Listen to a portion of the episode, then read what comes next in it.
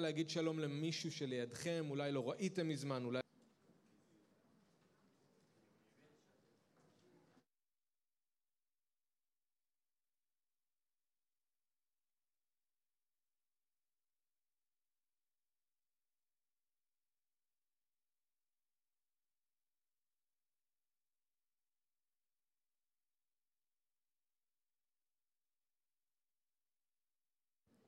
אוקיי, אז אנחנו, אם אתם מוכנים, אני מוכן, אחר כך יהיה עוד זמן לצאת החוצה ועוד קצת זמן של התחברות, אם לא הספקתם עכשיו לדבר על כל מה שרציתם, אבל עוד מעט תהיה הזדמנות לזה אחרי שנלמד ביחד משהו מדבר אלוהים.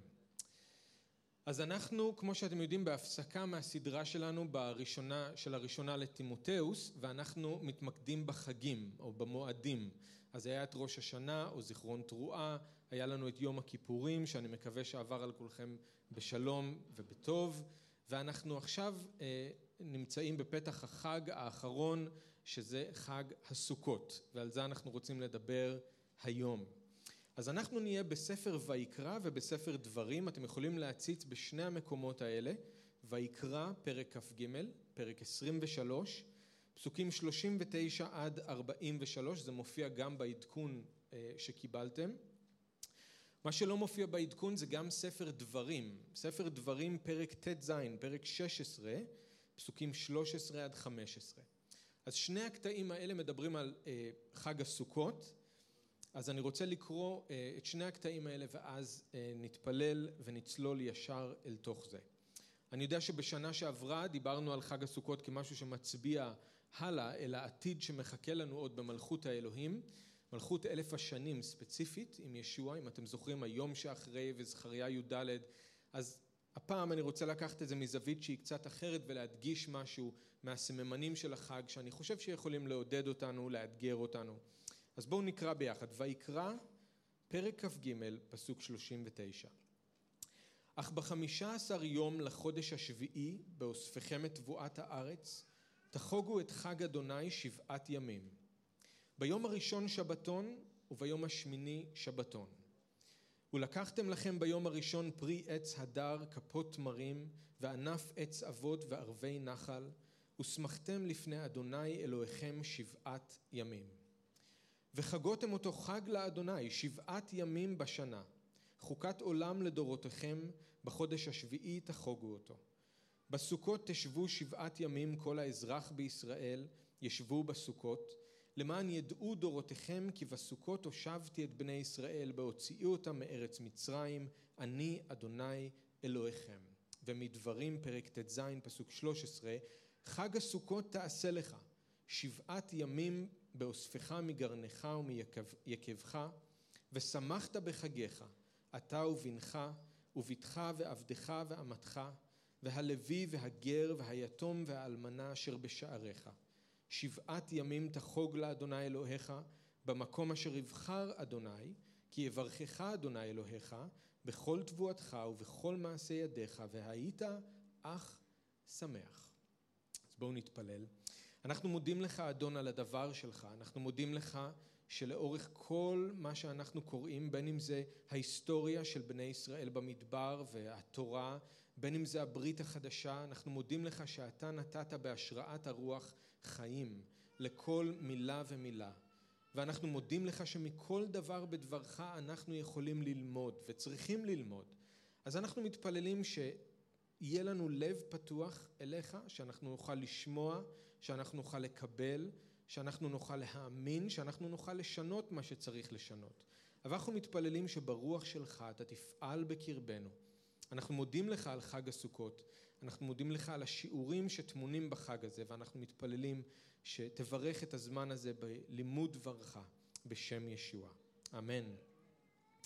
אז אני רוצה להתחיל את הדרשה הפעם עם וידוי שלא קל לי עם חג הסוכות. אני רוצה להסביר לכם למה. זה לא שאני לא אוהב את החג הזה זה לא שאני לא אוהב את מה שהוא מסמל פשוט יש משהו בחג הזה שמתנגש לי קצת עם האופי. עכשיו אני לא יודע אם זה רק אני אבל יש לי קצת פידבק באוזן אז אה אוקיי בסדר תודה אז יש בזה משהו שקצת מתנגש לי עם האופי שלי. עכשיו, אם הייתי צריך לחגוג את חג הסוכות, כמו מה שקראנו עכשיו בויקרא ומה שקראנו בדברים, אז מה שהיה הכי קשה לי זה לא כל ההתארגנות ולא כל הפרטים הטכניים. הייתי יכול לפתוח יומן והייתי יכול לסמן לעצמי מראש את התאריך, החמישה עשר יום לחודש השביעי. הייתי מתכנן לקחת שבוע חופש והייתי מתכנן לנסוע לירושלים. הייתי גם יכול לעשות לעצמי רשימת קניות ולקנות את כל מה שצריך, אין בעיה. פרי עץ הדר, וי, כפות תמרים, וי, ענף עץ אבות וערבי נחל, וי. אני לא טוב בלבנות דברים עם הידיים שלי, אבל אני בטוח שהייתי יכול לאסוף כמה קרשים וסכך, והייתי בטח מוצא מישהו שהיה יכול לעזור לי, והייתי בונה לעצמי איכשהו סוכה. והייתי גם בכיף שולח הזמנות לכולם. כל מי שאני מכיר יכול לבוא להתארח אצלי בסוכה. אין בעיה. כל אחד שרוצה, שיבוא. כל הדברים האלה לא קשים לי. הייתי מסתדר איתם. הבעיה שלי עם חג הסוכות זה שאלוהים רוצה שאני אשמח לפניו.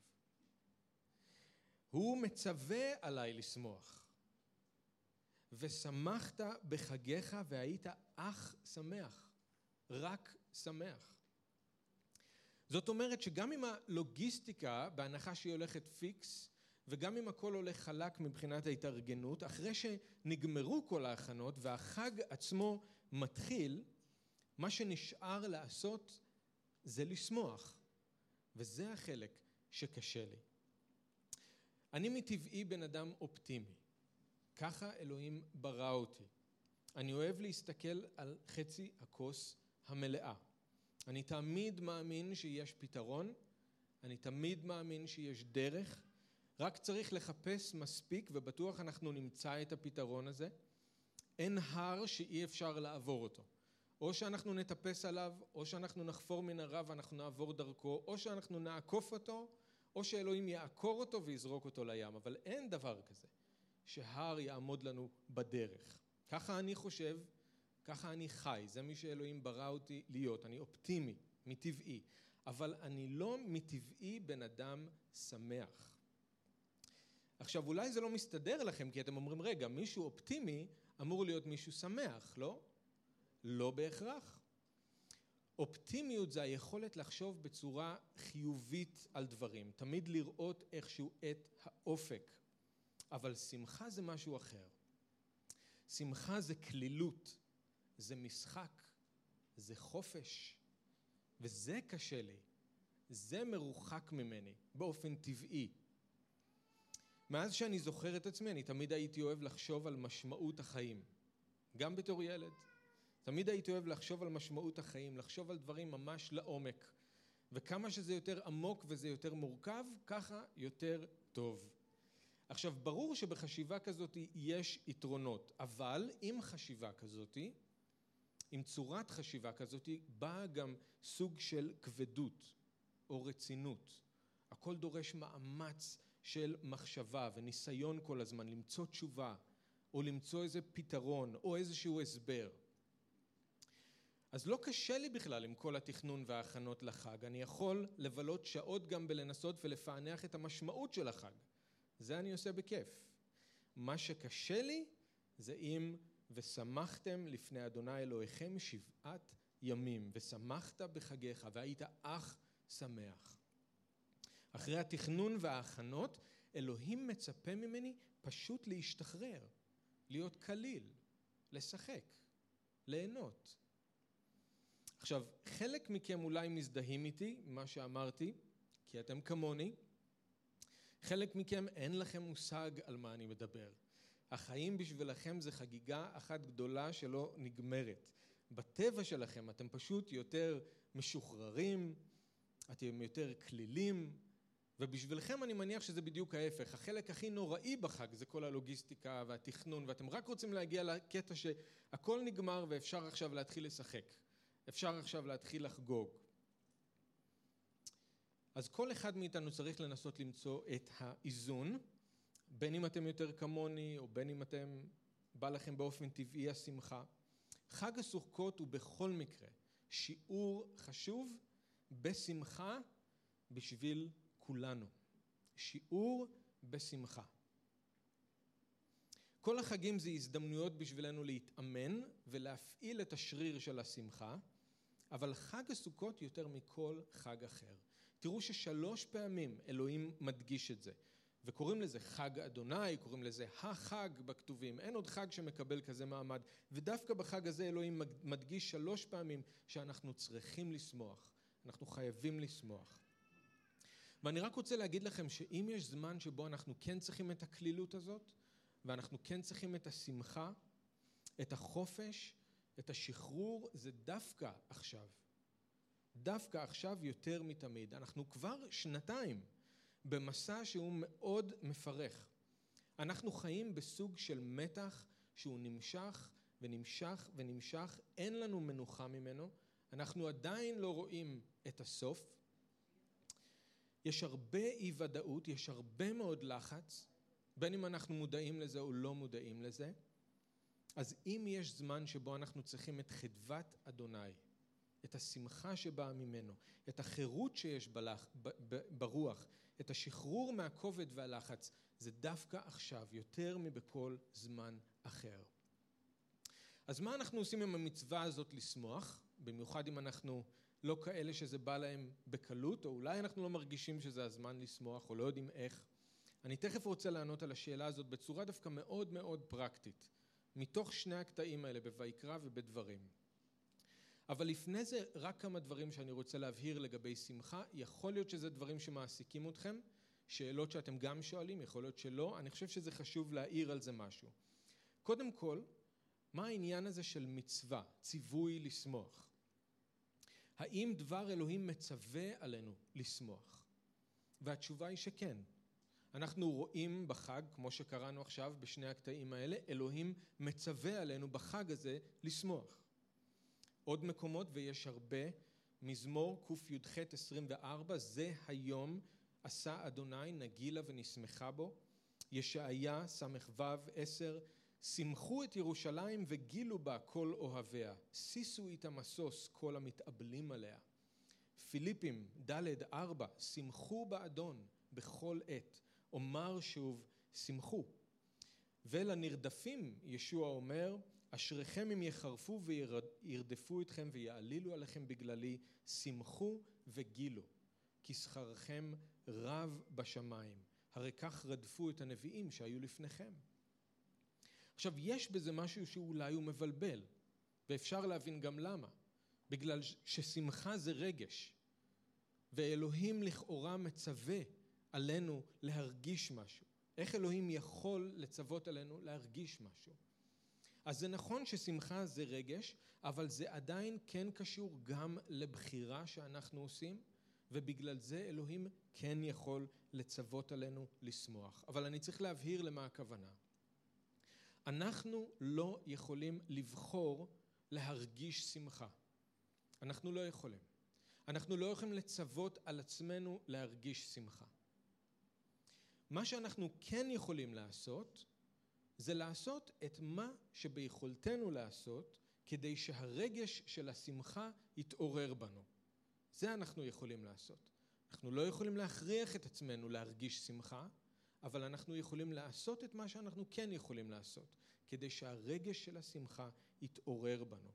אנחנו יכולים לבחור לשים את עצמנו במקום או בסביבה שבה אלוהים יכול למלא אותנו בשמחה. זה אנחנו יכולים לבחור לעשות. אנחנו יכולים להחליט אם לסגור את עצמנו לשמחה או לפתוח את עצמנו לשמחה. זה אנחנו יכולים לעשות. אז ציווי לא על העניין של הרגש, אבל ציווי לשים את עצמנו במקום שבו הרגש יכול לבוא. ולנו יש אפשרות לבחור אם לשים את עצמנו במקום כזה או לא. דבר נוסף, מה אם אנחנו עוברים תקופה של קושי, או של סבל, או של כאב? אולי בגלל חולי, אולי מצב כלכלי מסוים, אולי זה קשיים בנישואים או רדיפות בגלל האמונה. דבר אלוהים באמת מצווה עלינו לשמוח גם ברגעים הכי קשים? והתשובה היא שכן. דבר אלוהים מצווה עלינו לשמוח גם במצבים כאלה. אבל צריך להסביר למה הכוונה. הציווי זה לא לשמוח על זה שהדברים האלה קורים לנו. מה שרע ומכאיב הוא לא דבר טוב, ואין שום סיבה לשמוח שהוא קורה. אנחנו לא אמורים לשמוח אם גילינו שאנחנו חולים בסרטן. אנחנו לא אמורים לשמוח אם איבדנו מישהו שאנחנו אוהבים. אנחנו לא אמורים לשמוח אם פיטרו אותנו מהעבודה ואם נשארנו בלי כלום. בזמנים כאלה הציווי הוא למצוא את השמחה שלנו באדון. למצוא את השמחה שלנו בהבטחות של אלוהים. למצוא את השמחה שלנו במה שאלוהים עושה דרך הקושי ודרך הסבל. לא כל הדברים שקורים טובים, אבל אלוהים חובר את הכל יחד לטובה.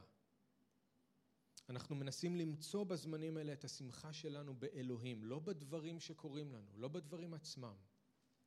למשל, אם נחזור רגע לנרדפים, על מה ישוע אומר להם לשמוח? על זה שהם נרדפים? לא.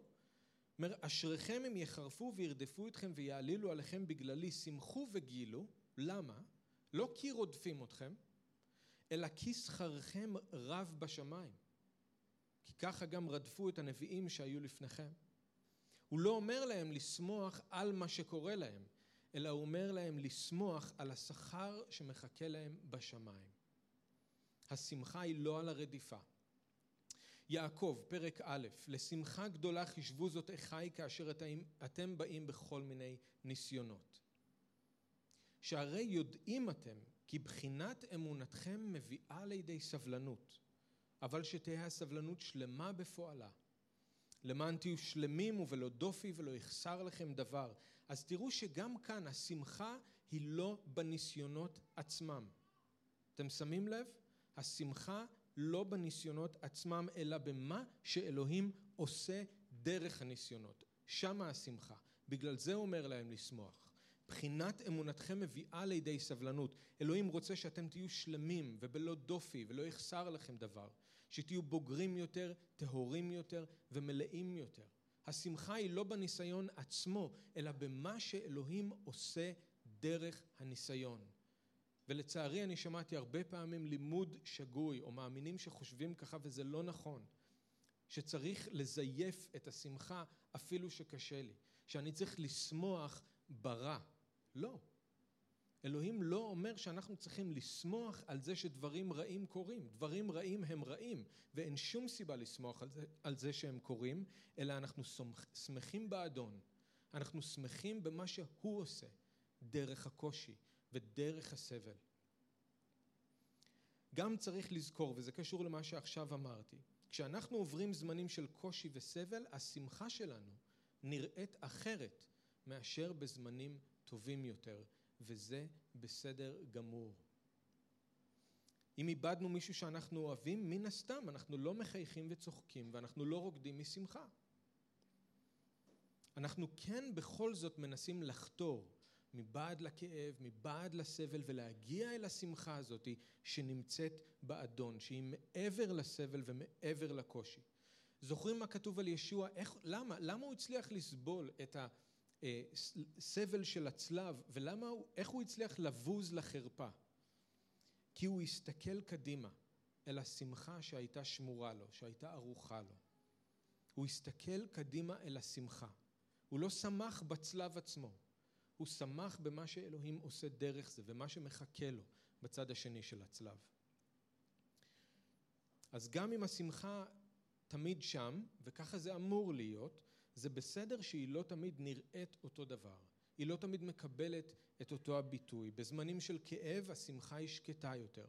בזמנים טובים השמחה היא מוחצנת יותר. בסדר. דבר אחרון, אלוהים רוצה שנהיה שמחים בו, באלוהים, באדון, יותר מבכל דבר אחר. אנחנו צריכים לזכור שכל שמחה שאנחנו מרגישים בעולם הזה, בסופו של דבר, היא רק צל של השמחה האמיתית והשלמה שיש לנו באדון. רק צל. ותקשיבו, זה אומר שאנחנו צריכים להיזהר, לא להתמכר לצל ולפספס את הדבר האמיתי.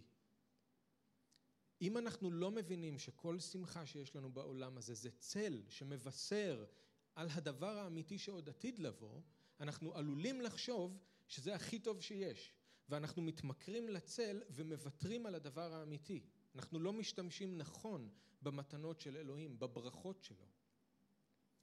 ברומים א' כתוב שיש אנשים שהתחילו לעבוד את הבריאה במקום את הבורא. הם מכרו את הדבר האמיתי, תמורת הצל. הם התמכרו לאושר רגעי וחולף, ויתרו על האושר הנצחי. אז כל מסיבת יום הולדת, כל ארוחה טובה, כל חתונה, כל חג, נועדו לתת לנו רק טעימה ולמשוך אותנו יותר קרוב אל האדון ואל השמחה האמיתית שיש לנו בו.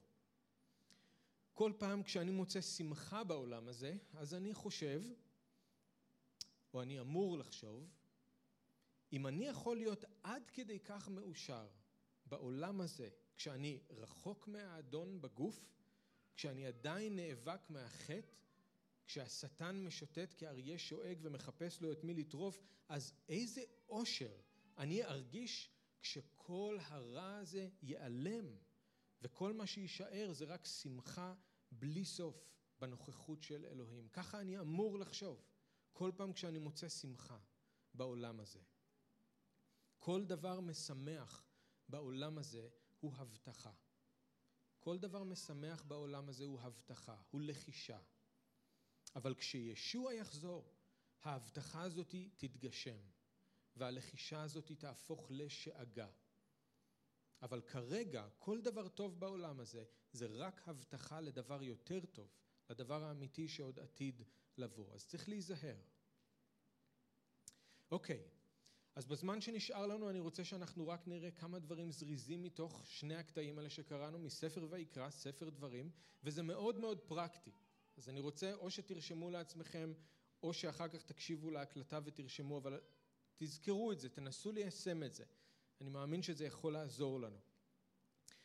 איך אנחנו יכולים להפעיל את השריר של השמחה? גם אם זה לא משהו שבא לנו לעשות, גם אם זה לא משהו שבא לנו באופן טבעי. שלושה דברים שאנחנו יכולים לעשות מהקט, משני הקטעים האלה. כדי לתרגל את השמחה בחג הסוכות הזה ובכלל בחיים שלנו, אוקיי? דבר ראשון, תשימו לב, דבר ראשון, אנחנו צריכים לתכנן מראש לשמוח ולא לחכות שזה יקרה באופן ספונטני.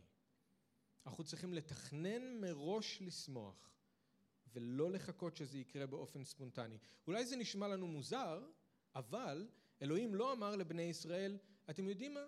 כשיתחשק לכם אז תרגישו חופשי לעלות לירושלים ואם יבוא לכם תבנו סוכה ואז תשמחו לפני אלוהים. הוא לא אמר את זה, נכון? אלוהים אמר להם תפתחו יומנים ותסמנו לעצמכם תאריך מאוד ספציפי ובתאריך הזה אתם תבואו כדי לשמוח לפניי.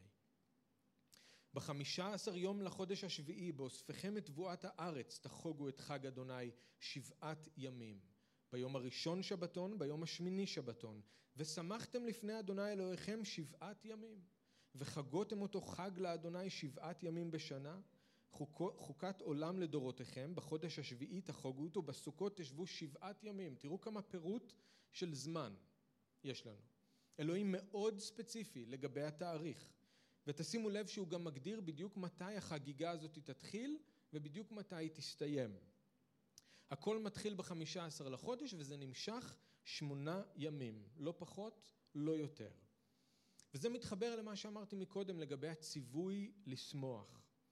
אי אפשר, זה נכון, אי אפשר לצוות על מישהו להרגיש שמחה, אבל אפשר לצוות עליו להיות במקום שבו זה אפשרי לשמוח, בלי קשר אם מתחשק לו או לא מתחשק לו.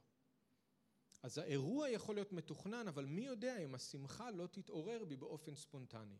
אבל אני צריך להיות במקום הזה, כדי שהשמחה תוכל להתעורר בי. אז בין אם זה סוכות או משהו אחר, אנחנו חייבים לתכנן לעצמנו זמנים שבהם אנחנו נשים את עצמנו, תקשיבו, תתכננו לעצמכם זמנים שבהם אתם שמים את עצמכם בסביבה שיכולה לעורר בכם שמחה. אני לא אומר לכם, תשמחו, תנסו להכריח את עצמכם לשמוח, תעבדו קשה כדי לעורר את הרגש הזה בכם, שימו את עצמכם במקום שבו השמחה יכולה להתעורר בכם באופן ספונטני, אבל תתכננו לשים את עצמכם שם. זו טעות לחכות שזה יקרה, פשוט יקרה. זה לא יקרה, כי או שלא יתחשק לנו, או שאנחנו נהיה עסוקים מדי, או שלא יהיה לנו כסף, או כל מיני סיבות אחרות. בגלל שהקצב של החיים היום בעולם הוא כל כך מטורף, הוא לא הגיוני, הוא לא אנושי, הוא לא מתאים לבני אדם. הוא רחוק מאוד מאיך שאלוהים רוצה שנחיה את החיים שלנו עם זמנים של שבתות ושל מנוחה ושל חגיגה. אז אם אנחנו נחכה פשוט מאוד שזה יקרה מתישהו, סביר להניח שזה לא יקרה אף פעם. אף פעם. אנחנו חייבים לתכנן את הזמנים האלה מראש. ותקשיבו, אתם חייבים, כולנו חייבים, את הזמנים האלה. אנחנו חייבים את הזמנים האלה כדי להשתחרר מלחץ. אנחנו חייבים את הזמנים האלה כדי להרגיש כלילות, כדי לשחק, כדי להרפות ולדעת שהוא אלוהים. אנחנו צריכים את הזמנים האלה שיזכירו לנו שישוע נושא את הכל בדברו רב הגבורה, שהמשרה היא איפה? היא על שכמו. המשרה היא על שכמו, לא על שכמנו. הוא הרועה הטוב, הוא המושיע, לא אנחנו. אנחנו חייבים את הזמנים האלה כדי לחזור לדברים האלה. אם אנחנו לא ניתן לעצמנו את המנוחות האלה ואת הזמנים לשמוח, אנחנו בסוף נקרוס מרוב לחץ ומרוב דאגה. ופשוט מאוד מהקושי והכובד שבאים עם לחיות בעולם שיש בו כל כך הרבה רוע. זה מה שיקרה. עכשיו נכון שאנחנו לא כולנו עולים לירושלים, אנחנו לא גרים בסוכות למשך שבוע, אבל העיקרון הוא עדיין נכון. אנחנו צריכים לתכנן לעצמנו כמה פעמים בשנה שבהם אנחנו עוצרים את הכל, לוקחים פסק זמן, להגיד תודה לאלוהים על כל הטוב שהוא נתן לנו, ולשמוח לפניו על כל מה שהוא עשה בשבילנו. עכשיו כל אחד מכם צריך לקחת את זה לחיים שלכם. אין מידה אחת שמתאימה לכולם, אין איזה מודל אחד שמתאים לכולם, כל אחד צריך לקחת את זה לחיים שלו, לחיים שלה, ולנסות להבין איפה אפשר להכניס את הזמנים האלה.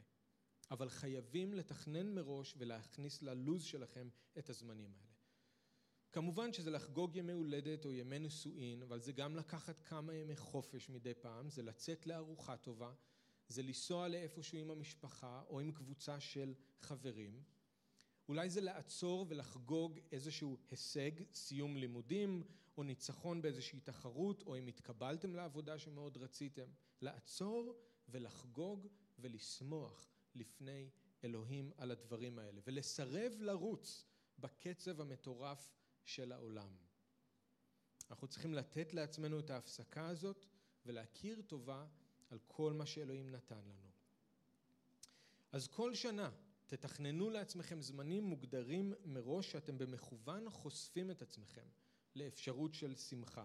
שאתם שמים את עצמכם לפני אלוהים במטרה שהוא ימלא אתכם בשמחה, אוקיי? דבר שני, דבר שני שאנחנו צריכים זה אנשים לשמוח איתם. אנשים לשמוח איתם. שימו לב מי משתתף בחגיגה. ושמחת בחגיך מי?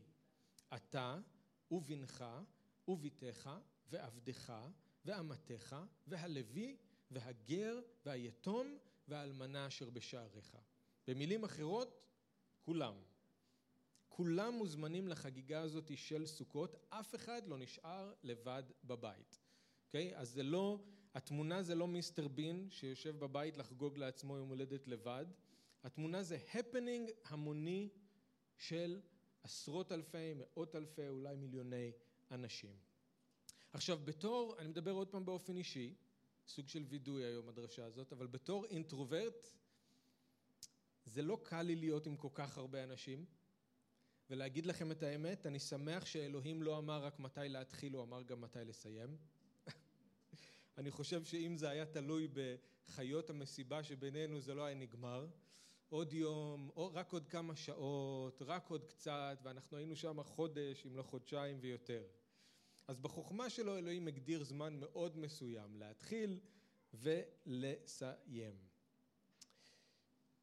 עכשיו, למרות שאני באופי שלי כן צריך יותר זמן לבד מאשר להיות עם אנשים, אפילו אני מודה שכדי לעורר את הרגש הזה של, הרגש הזה של השמחה בתוכי, את ההרגשה של החופש והשחרור והמשחק, אני צריך להיות עם עוד אנשים, לא לבד.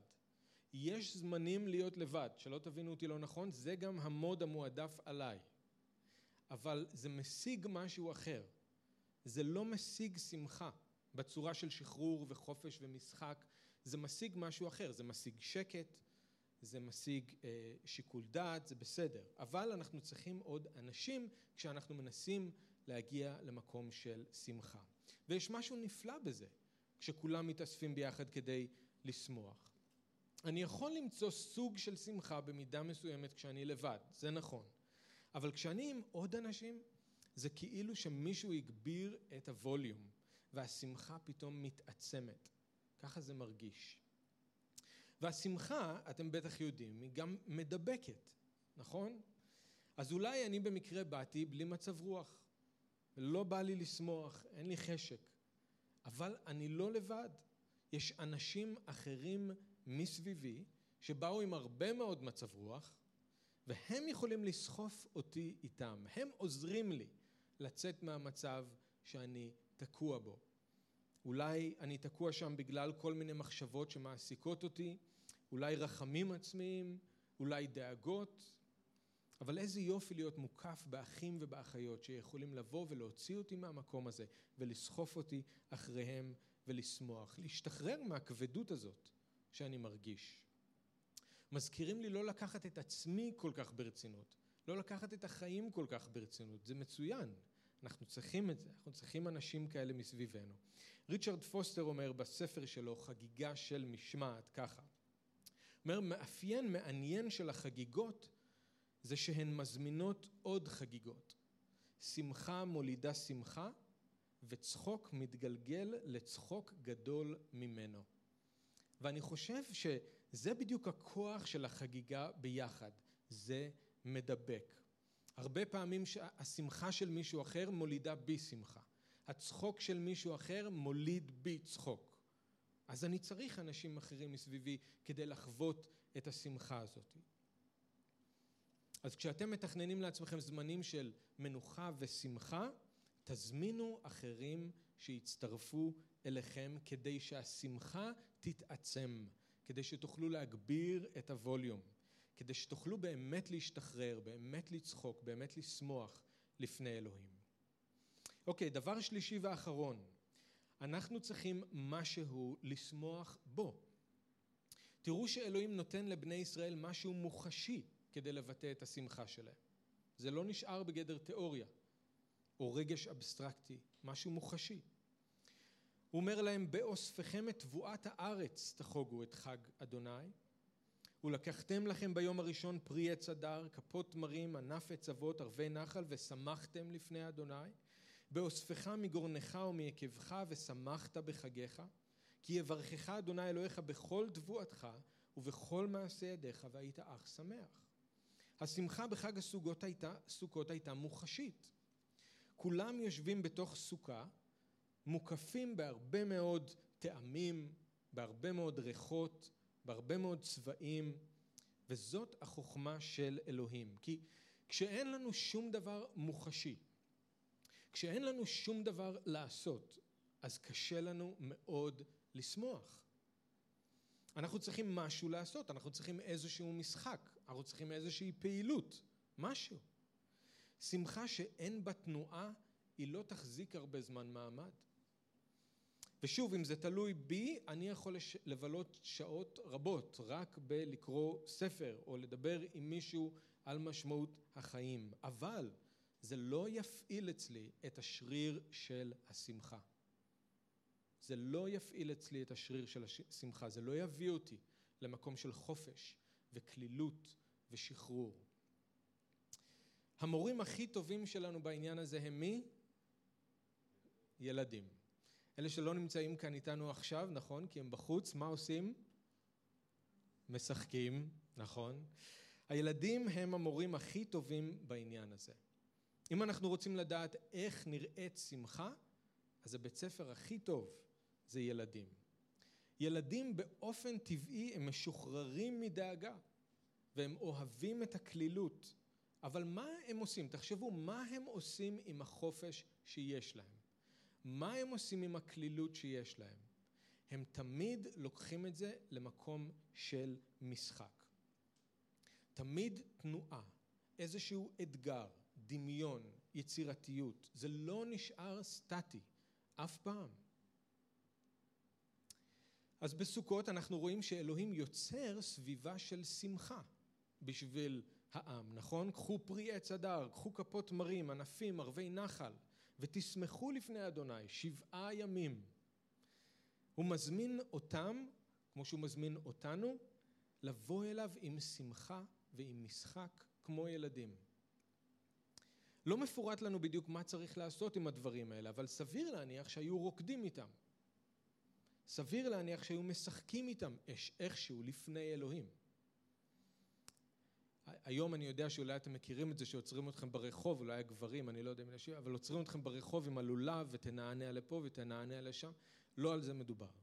אוקיי? היה פה המולה של משחק. עכשיו אפילו האמת המסורת מספרת על השמחה שהייתה אז בבית המקדש. היו ריקודים, הייתה מוזיקה, צעקות של שמחה, שירים, הרבה מאוד צבע, אוכל, שתייה, סוכה מקושטת ומוארת. זאת האווירה שהייתה שם אז בירושלים ובבית המקדש. עכשיו זה מעניין כשאתם חושבים על זה שזה לא רק ילדים, זאת אומרת אנחנו יכולים לדמיין ילדים עושים את הדברים האלה, משחקים עם כל מיני ענפים ו- ונהנים בהמולה הזאת, אבל המבוגרים היו צריכים לעשות את זה. הציווי הזה הוא על כולם. לשחק ולשמוח לפני אלוהים. עכשיו יש לנו את הסיפור של איך דוד העלה, אם אתם זוכרים, את ארון הברית מהבית של עובד אדום. עכשיו יש כאן, אני חושב, תיאור נפלא של חגיגה, ואולי זה נותן לנו קצת הצצה למה שהיה שם בבית המקדש. אז זה מדברי הימים א', פרק ט"ו. ויהי דוד וזקני ישראל ושרי האלפים ההולכים להעלות את ארון ברית אדוני מן בית עובד אדום בשמחה. ויהי באזור האלוהים את הלוויים נושאי ארון ברית אדוני ויזבחו שבעה פרים ושבעה אלים ודוד מחורבל במעיל בוץ וכל הלוויים הנושאים את הארון והמשוררים וחנניה השר המסע המשוררים ועל דוד אפוד בד וכל ישראל מעלים את ארון ברית אדוני בתרועה, בקול שופר, בחצוצרות, במצלתיים, משמיעים בנבלים וכינורות. ויהי ארון ברית אדוני בעד עיר דוד, ומיכל בת שאול נשקפה בעד החלון, ותראה את המלך דוד מרקד ומשחק, ותבז לו בליבה. אז מיכל לא אהבה את מה שהיא ראתה שמה, אבל ככה האמת היא נראית שמחה שהיא אמיתית לפני אלוהים. שירים, ריקודים, כלי נגינה, תרועה, קול שופר, דמיינו לכם את דוד רוקד ומשחק. זה מה שכתוב לנו, שהוא היה רוקד ומשחק לפני אלוהים. זה לא קל לנו לעשות את החיבור הזה, נכון? בין שמחה ומשחק לבין אלוהים. בשבילנו בדרך כלל שני הדברים האלה הם נפרדים. שמחה זה שמחה, אבל כשאנחנו באים לאלוהים אז זה רצינות. אסור לחייך, אסור לשמוח, אלוהים הוא אלוהים רציני, וכשאני בא אליו אני צריך לבוא ברצינות לפניו. אבל זה לא נכון, זה משהו שאנחנו המצאנו לעצמנו. אלוהים כל כך אוהב לראות את הילדים שלו שמחים לפניו. זה מה שהוא רצה שהם יבואו וישמחו לפניו. אבל הנקודה היא שהיה להם משהו לשמוח בו, משהו לעשות, משהו מוחשי. הם הביעו את השמחה בצורה שהיא מוחשית. אז כדי שהשמחה תהיה באמת שמחה, אנחנו צריכים גם כן, אנשים לשמוח איתם, לא להיות לבד, אבל אנחנו גם צריכים איזשהו משהו לשמוח בו. אז צריך שתהיה סיבה לאירוע, קודם כל. אתם צריכים להגדיר לעצמכם זמנים מסוימים בשנה. אתם יכולים לעשות את זה כמה, לעיתים תכופות שאתם רוצים, זה לא צריך להיות רק החגים שאתם מכירים. בארצות הברית אני חושב שיש יום, כל יום בשנה הוא יום למשהו.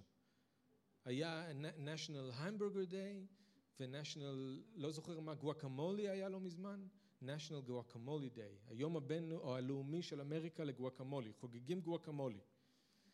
אני לא אומר לכם לעשות דברים כאלה, אבל אני אומר אתם יכולים לבחור לעצמכם כמה פעמים בשנה שאתם רוצים, תמצאו לעצמכם סיבה לשמוח. אוקיי? Okay? זה מה שאני אומר, לפני אלוהים, על הטוב שהוא נותן לכם, זה הרעיון. אבל אתם צריכים למצוא סיבה מסוימת לאירוע או אה, לשמחה הזאת. אנחנו צריכים לדעת על מה אנחנו אומרים תודה לאלוהים. אנחנו צריכים שתהיה לזה משמעות, אחרת זה מרגיש ריק מתוכן, אין לזה סיבה. אז תדעו מה הסיבה שאתם חוגגים את מה שאתם חוגגים. דבר נוסף, אתם צריכים לתכנן מה אתם עושים, מה אתם תעשו. יש לכם תאריך, הזמנתם אנשים אחרים להצטרף, או אולי זה המשפחה כולה ביחד, מה אתם חוגגים ואיך אתם תחגגו, מה אתם עושים. תאכלו, תרקדו, תשירו, תשחקו, יש הרבה מאוד דרכים לחגוג ולשמוח, אבל חשוב לתכנן מה אתם תעשו ביחד. עוד פעם, כי אז, רק אז יש את השחרור ואת החופש ואת התנועה ואת המשחק. אתם מבינים? אלוהים בחוכמה שלו נתן לנו את זה כמה וכמה פעמים בשנה, לעלות לירושלים שלוש פעמים בשנה, היו עוד מועדים, אבל שלוש פעמים בשנה, לעלות ולשמוח לפניו בצורה הזאת, איבדנו את זה. איבדנו את זה. כחברה אנחנו רצים בקצב מטורף, למי בכלל יש זמן? זה בזבוז זמן לעצור ולשמוח. אני מסמן וי על כל הישג שאני משיג ולא עוצר להגיד תודה לאלוהים, אנחנו לא חוגגים, אנחנו לא שמחים, אנחנו איבדנו את היכולת הזאת לשמוח. אנחנו צריכים לחזור למקום הזה של שמחה, ואנחנו צריכים משמעת בשביל זה. אני אומר לכם, אם אתם לא תתכננו את זה, זה לא יקרה. חד משמעית, זה לא יקרה. תתכננו את זה מראש. אלוהים יפגוש אתכם שם. אז אני רוצה להזמין אתכם, כמו שאני מזמין את עצמי גם, להפעיל את השריר של השמחה, השנה ובכלל, ולמצוא את הדרך לשמוח לפני אלוהים. ובגלל זה יש לנו את סיני בסוכה, ב-25 לחודש. יהיה כיף, יהיה אוכל טוב, אנחנו נקשט את המקום בשבילכם, תהיה פעילות כיפית, אולי איזה משחק, ואנחנו נתחבר ביחד ואנחנו נשמח ביחד. אבל אנחנו צריכים לתכנן לעשות את זה ולהגיע. אז קחו את זה כמשימה, אוקיי? קחו את זה כמשימה. תהיו ממושמעים בלשמוח. תתכננו זמן מראש, תזמינו אנשים, תחשבו מה ואיך. אחרי שעשינו את כל זה, ועם זה אני מסיים, אנחנו חייבים לזכור, גם חג הסוגות, גם כל חגיגה אחרת, זה רק צל וזה לא הדבר האמיתי. ואני רוצה להגיד לכם שמחכה לנו שמחה גדולה הרבה יותר, שאנחנו לא יכולים אפילו לדמיין. כשישוע יחזור הוא יגיד לאלה ששייכים לו עבד טוב ונאמן בוא נא אל מה? אל שמחת אדונך. ישוע שמח, אלוהים שמח, הוא רוצה שאנחנו ניכנס בסופו של דבר אל השמחה שלו. עכשיו בעולם יש הרבה מאוד צרות, אני לא צריך לספר לכם, ישוע אמר לנו, יהיו לכם צרות.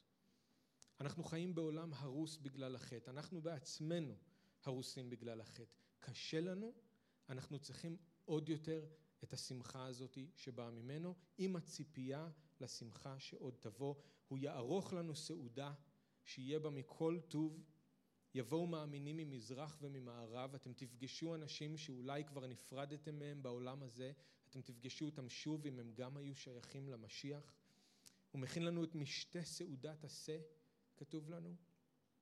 אז חג הסוכות בסופו של דבר מצביע אל יום שבו מלכות האלוהים תבוא, וישוע יהיה כאן על הארץ, והשמחה תהיה באמת שלמה. שמעתי קול גדול מן הכיסא אומר, הנה משכן אלוהים עם בני אדם, וישכון עמהם. המה יהיו לו לעם, והוא האלוהים יהיה עמהם, והוא ימחה כל דמעה מעיניהם, והמוות לא יהיה עוד, גם אבל וזעקה לא יהיו עוד, כי הראשונות עברו. ליום הזה אנחנו מחכים. אמן? אמן. כן, אדון ישוע, אנחנו מודים לך על ההזדמנות לחגוג ולשמוח לפניך בעולם הזה, אבל אנחנו מודים לך יותר מהכל, שכל שמחה וכל חגיגה, גם חג הסוכות שקרב עכשיו, זה רק צל, זה רק סמל, זאת רק הבטחה למה שעוד עתיד לבוא. אנחנו לא רוצים להסתפק בצל, אנחנו רוצים את הדבר האמיתי. אז תעזור לנו להתמיד, תעזור לנו להמשיך, תעזור לנו להסתכל קדימה אל השמחה שמחכה לנו, איתך ובך. ובינתיים תעזור לכולנו לשים את עצמנו לפניך בזמנים מתאימים במשך השנה, כך שנוכל להתמלא בשמחה שבאה ממך ולשמוח לפניך על כל מה שאתה נותן לנו בשפע להנאתנו. אז אנחנו מודים לך ומברכים אותך בשם ישוע. אמן.